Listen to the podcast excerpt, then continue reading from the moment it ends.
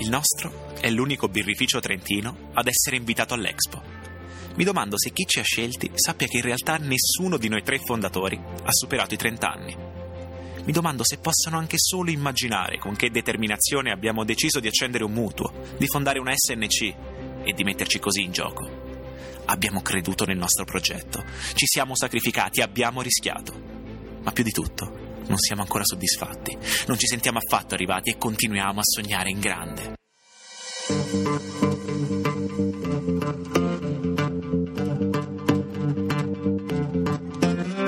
Gol Generazione Oltre la crisi, un progetto di Samba Radio in collaborazione con l'Opera Universitaria di Trento. Buon pomeriggio a tutti, eccoci di nuovo con una nuova puntata di Gol, Generazione Oltre la Crisi. Io sono Lucia Gambuzzi, qui con me c'è Benjamin De Zulian. E cominciamo anche oggi il nostro viaggio all'interno del mondo del lavoro e dei giovani. Passiamo alla parola chiave.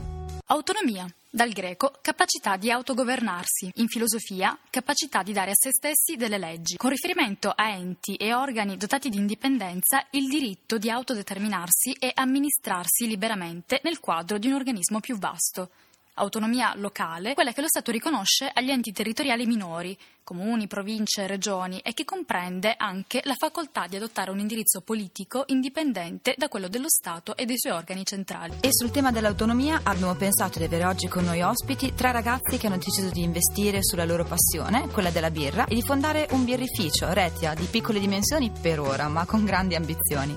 Li ascolteremo tra poco all'interno della nostra puntata. Ma per iniziare con lo spirito giusto, diamo ora la linea alla regia.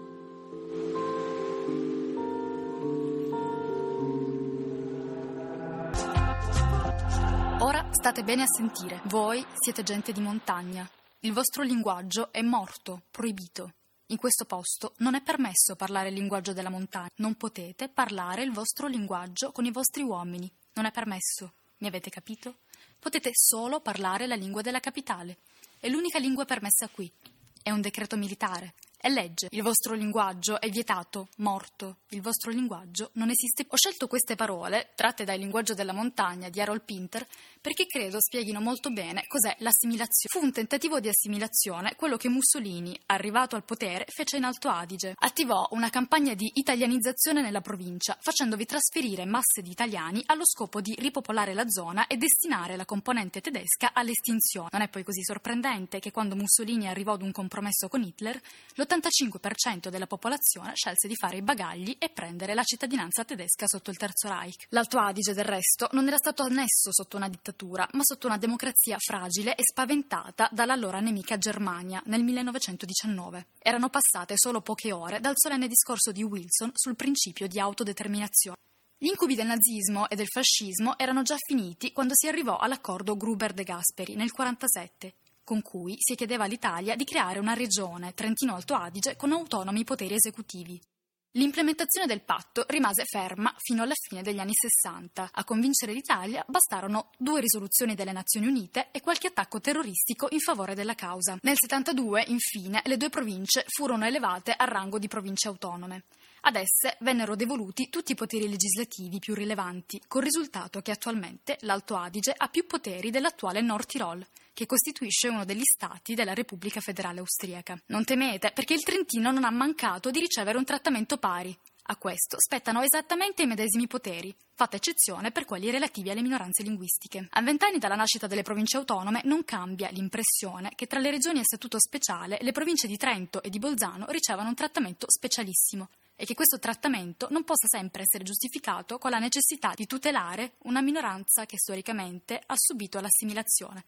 Tra pochi istanti andremo a conoscere l'ospite di questa puntata, ma prima vogliamo parlare di un'iniziativa molto interessante in programma martedì prossimo, 21 aprile. Sì, parliamo del Placement Day del Dipartimento di Economia Management, una giornata di orientamento professionale per favorire l'incontro e la conoscenza tra studenti o laureati e del mondo del lavoro. La giornata si aprirà alle 9.30 con l'intervento di Mario Moretti Polegato, il presidente di Geos, che parlerà di fronte a una platea di studenti del dipartimento che si annuncia molto folle. In pochi giorni sono andati esauriti i 200 posti messi a disposizione e proseguirà con le presentazioni aziendali di otto imprese che proporranno i loro programmi specificamente rivolti ai neolaureati Esatto, sì, nel pomeriggio si apriranno gli stand dove sarà possibile incontrare le aziende interessate assumere per un incontro informale e per poter lasciare il curriculum. All'area si potrà accedere anche senza prenotazione, quindi più siamo meglio è. Così come per gli ascoltatori di Gol più sono e meglio è. Certo, ma sono già tantissimi e infatti non sappiamo come contenerli. Torniamo tra poco e finalmente conosceremo Christian. Help, I need somebody help, not just anybody help, you know I need someone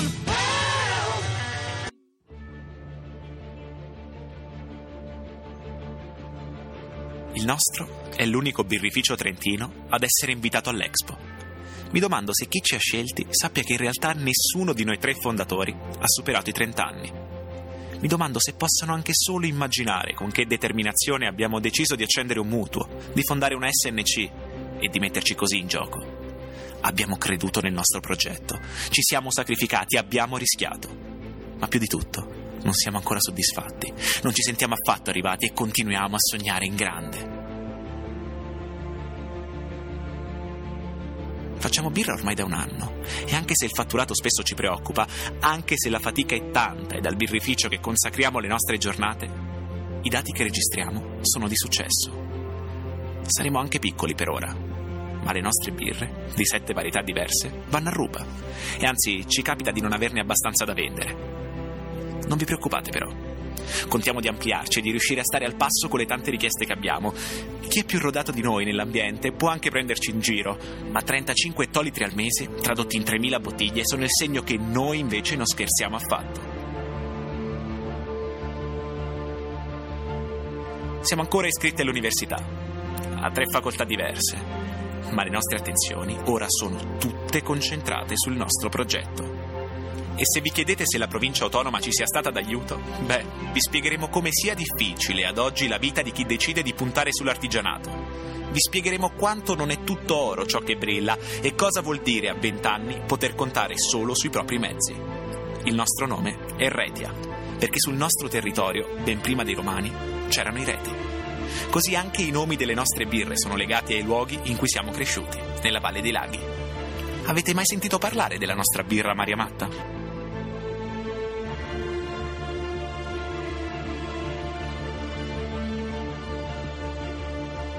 Ed è venuto finalmente il momento di incontrare l'ospite di questa quinta puntata di Gol, che è qui con noi. Chiedo a Lucia di introdurcelo. Certo, volevamo infatti chiedere a questo nostro ospite e cosa ci racconta di se stesso. Ok, mi chiamo Cristiano, vengo da, Vez- da Fraveggio, un piccolo paesino vicino a Vezzano e sono il mastro birraio del birrificio Retia. E niente, sono qua per raccontarvi un po' la mia esperienza. Ascolta, quindi abbiamo sentito adesso nello storytelling che è un anno quindi che Rete è aperto. Sì, neanche un anno, un anno a giugno, bene o male sarà. E come festeggerete? Ma eh, speriamo di, di trovare un po' di tempo, un po' di una giornata libera per fare una bella diciamo, inaugurazione, anche se inaugurazione dopo un anno. Non è proprio inaugurazione, ma comunque speriamo di fare una bella festa e di, fare qualche concerto, insomma qualcosa in birrificio, in sede, sarebbe proprio bello. Retia un progetto che è nato da te e due tuoi amici, quindi compagni di paese. Esattamente, i classici amici che ci si trova fin da quando si è bambini e a giocare al parco giochi. È un progetto che è iniziato ormai quattro anni fa, il birrificio è aperto solo da un anno, però il, il progetto insomma, che facciamo birra più o meno sono quattro anni ormai. Da un anno a questa parte ha aperto i battenti il birrificio. Ecco. E siete quindi soddisfatti di questa impresa, di questo rischio che vi siete presi?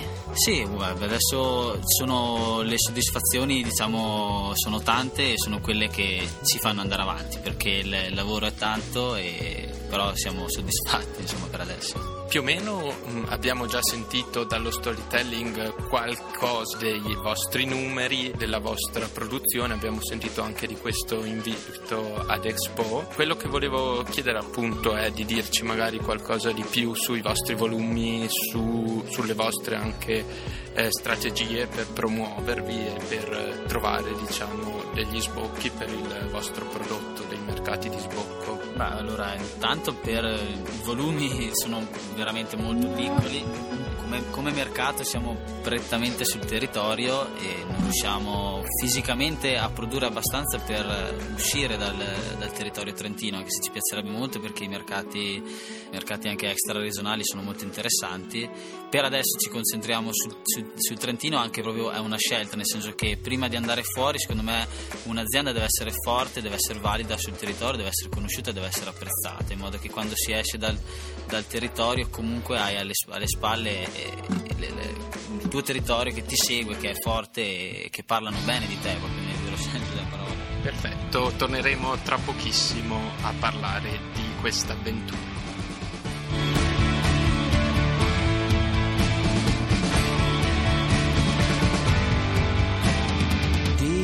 fatto per la nostra rabbia che muore. La domanda che vorremmo farti è come è nata l'idea di questo progetto insieme ai tuoi amici e cosa facevate prima, insomma, quando avete deciso di cominciare questa impresa? Beh, allora, fondamentalmente eh, prima eravamo degli studenti universitari, proprio stava- eravamo in corso e io, vabbè, io avevo un lavoro come sommelier in un ristorante. L'idea si è sviluppata mentre facevamo birra, il prodotto diventava sempre, la qualità aumentava, quindi abbiamo, a un certo punto ci siamo guardati e ci siamo detti ragazzi qua la qualità c'è, o apriamo qualcosa e lo facciamo diventare il nostro lavoro, il nostro sogno, lo coltiviamo e, e- e lo facciamo diventare il nostro lavoro. E da lì abbiamo detto ok, va bene, lo facciamo, ci buttiamo e apriamo la società, insomma, e da lì in poi è stato un po' una corsa per cercare appunto di aprire il più velocemente possibile e iniziare a produrre. Ecco, infatti la domanda che ci sorge spontanea è con che fondi? Come? Fondi eh, di tasca nostra all'inizio, cifre non esorbitanti, però comunque diciamo per tre famiglie insomma non troppo ricche, diciamo, normalissime famiglie, diciamo un bel investimento a livello familiare, quello sì, senza dubbio. E con questo piccolo fondo abbiamo eh, dato prova alla banca che comunque le nostre famiglie investivano. Questo ha fatto sì dopo iter burocratici molto molto lunghi al rilascio di un piccolo mutuo da parte della, della banca e con questo piccolo investimento abbiamo comprato il macchinario e tutto quello che serviva per allestire eh, proprio il birrificio, il birrificio che ci siamo costruiti totalmente noi, abbiamo preso un capannone che era vergine, abbiamo costruito tutto dalle porte ai muri all'impianto elettrico, all'impianto idraulico, abbiamo fatto tutto noi con l'aiuto di qualche nostro amico ovviamente artigiano del settore, e, però sì è stata un'impresa proprio costruirlo. Ecco. Ma è stato facile, prima ancora allora, di convincere diciamo, i finanziatori esterni, convincere i vostri genitori che la vostra era una buona idea, perché magari spesso anche tra generazioni diverse c'è una diversità di vedute notevole su questo. Sì, sì, quello sì, diciamo che siamo tre famiglie, ovviamente tre famiglie diverse, qualcuno ha avuto diciamo il genitore che magari era un po' insicuro, però comunque eh, eravamo- siamo veramente abbastanza sempre stati forti, sicuri dei nostri- delle nostre capacità e le birre hanno sempre parlato per noi, quindi ab- li abbiamo convinti anche proprio con il prodotto finale, con la qualità, con, eh, spiegando che il mercato adesso era, era il momento giusto di buttarsi e che eravamo già arrivati in ritardo qua, diciamo per aprire un birrificio, quindi ci hanno creduto e sono stati, ci sono venuti essendo eh, cresciuti nello stesso paese, eh, come dicevo prima, proprio la, la classica amicizia che nasce dal parco giochi, quando sei 10 anni ti trovi, nel senso, dopo col passare degli anni magari ti perdi, poi ti riprendi, insomma è, è un- un'amicizia che è sempre stata molto, molto intima fin da, fin da- da ragazzini, ecco, insomma, poi è diventata a livello professionale Hai parlato prima di artigianato locale. La domanda anche in questo caso sorge spontanea. Qual è il rapporto Estene? Avete avuto dei rapporti ecco, con la provincia autonoma? Cioè, quanto, quanto ha creduto nel vostro intento? Ma eh, parlare di provincia autonoma quando si, si- si parla di imprenditoria cioè, sembra sempre andare a braccetto, in realtà ancora prima di, di- di aprire l'attività noi ovviamente non, siamo- non ci siamo buttati così a capofitto senza sapere niente, siamo andati dai nostri attuali colleghi mastri birrai insomma del Trentino per chiedere come hanno fatto loro, che questa fatidica provincia se c'è, se non c'è, cosa fa, cosa non fa. E purtroppo la, la risposta più, più delle volte era abbastanza deludente, nel senso che dice- ci hanno detto più e più persone, guardate ragazzi, voi partite con la vostra idea, con il vostro budget, con eh, i vostri obiettivi. Eh, la provincia fate partite che come se non ci fosse, poi se arriva qualcosa, perché qualcosa di sicuro vi dà, qualcosa mi viene incontro, però voi intanto partite. Eh, credete in voi stessi, non credete nella provincia, non fate come i classici eh, imprenditori che non sanno quello che fanno, che dicono io apro tanto poi mi danno il 50% alla provincia o il 60%, se poi non viene crolla tutto il palco. Noi quindi abbiamo fatto tesoro di questi consigli e abbiamo detto ok ragazzi bisogna partire così, quindi non facciamo affidamento su un 20, su un 10, neanche su un 5%, partiamo, se poi qualcosa ci verrà dato ben volentieri ringraziamo la provincia. Per adesso però siamo così, adesso vediamo gli investimenti, comunque gli incentivi che prenderemo su pochissime cose purtroppo. Perfetto, rientreremo a brevissimo in diretta con Christian per sentire come è andata avanti questa storia e come andrà avanti. Eccoci di nuovo a Gol, generazione oltre la crisi, sempre con Christian a parlare di questa avventura del birrificio. Allora, Cristian, a questo punto vorrei chiedervi eh, qual è il vostro rapporto con l'università. Abbiamo sentito anche dalla vostra storia che voi comunque siete ancora iscritti, giusto, all'università e che eh, quindi avete sicuramente una eh, conoscenza di questo ambiente. Vi ha aiutato eh, tu- dal tuo punto di vista avere fatto l'esperienza dell'università? E noi appunto eh, due, due di noi fanno tuttora ingegneria, diciamo ci proviamo a starci dietro ancora.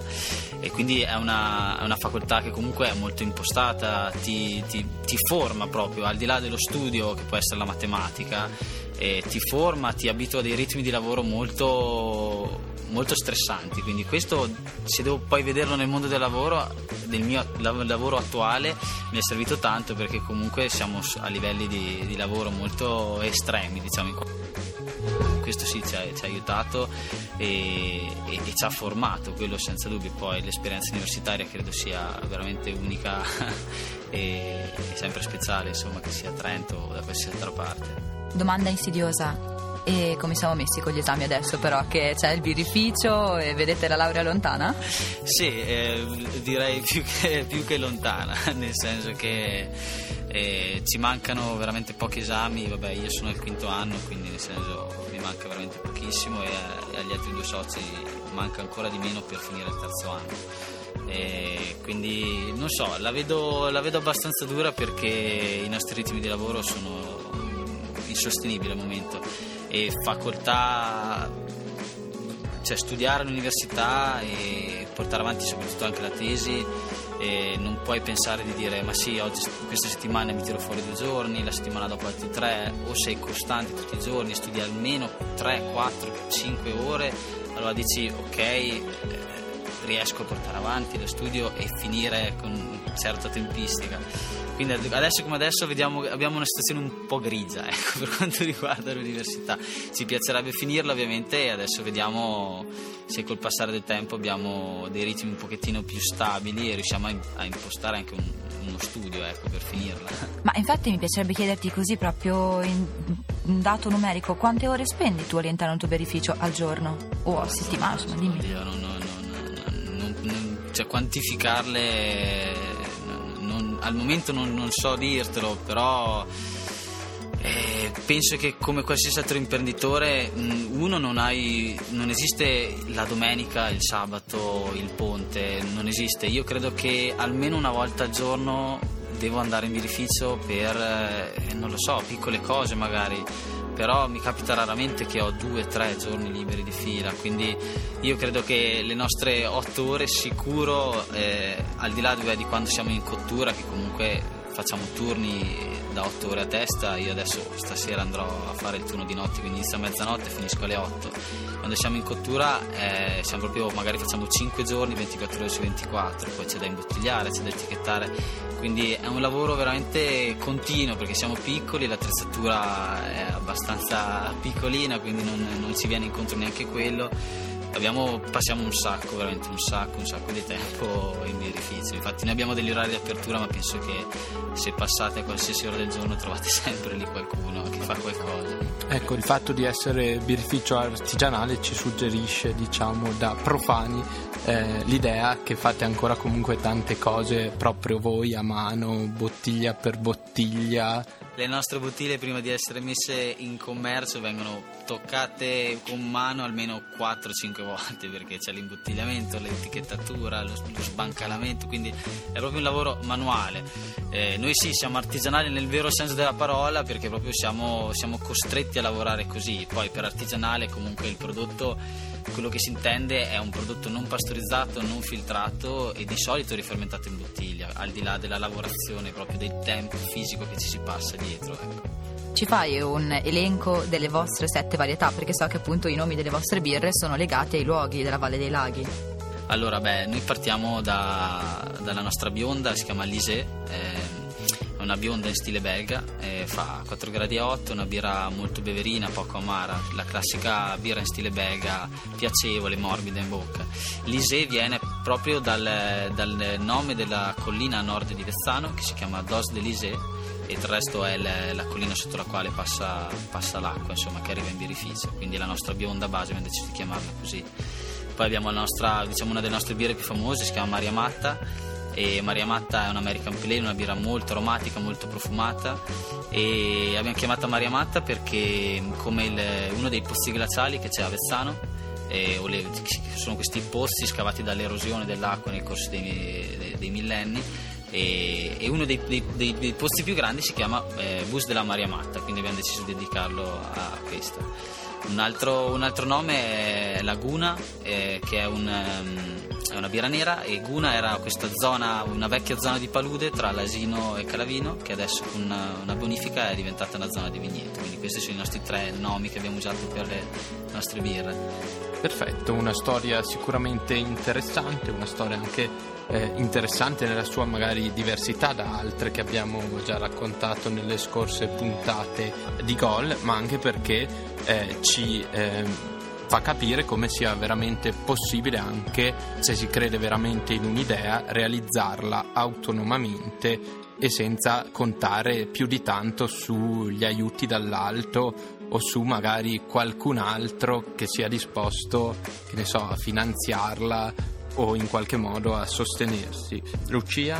Ringraziamo allora il nostro ospite di essere stato qui con noi oggi, Christian, per il birrificio Retia e gli auguriamo insomma di andare avanti sempre così. E ringraziamo anche tutti coloro che con il loro lavoro hanno reso possibile questa puntata di Gol, che come dico sempre richiede un grande sforzo della nostra redazione, in particolare hanno collaborato Carlotta Artioli, Carlotta Carotto, Angela Sette, Davide Corraro e Leonardo Tosi. Grazie a tutti, da Benjamin De Zulian, buon proseguimento con i programmi di Samba Radio.